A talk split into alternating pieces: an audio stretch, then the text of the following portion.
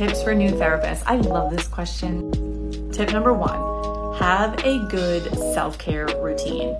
And this doesn't mean eating breakfast and taking medication and vitamins. Like, those are things that you need to do as a person to function. Have things in place that you love doing that make you feel relaxed because to unwind at the end of a day of a job like this, you can't go home and vent to somebody about what you do for a living. You can't tell them about the things that make you upset.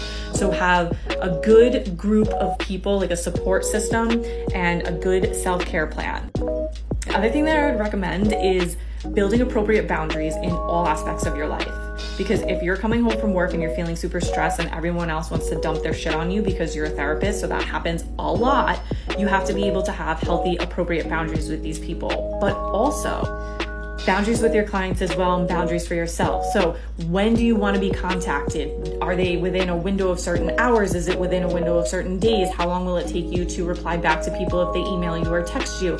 And what do you want your work hours to be? When I was a new therapist, one thing I struggled with was putting everybody on my schedule that wanted an appointment, even if I didn't really have that time free. I was making myself available and stressing myself out because I thought that if I didn't fit them in that I was not going to get clients or that I would not, you know, be able to to fill my schedule and I ended up being so overworked and burnt out. So healthy boundaries all around.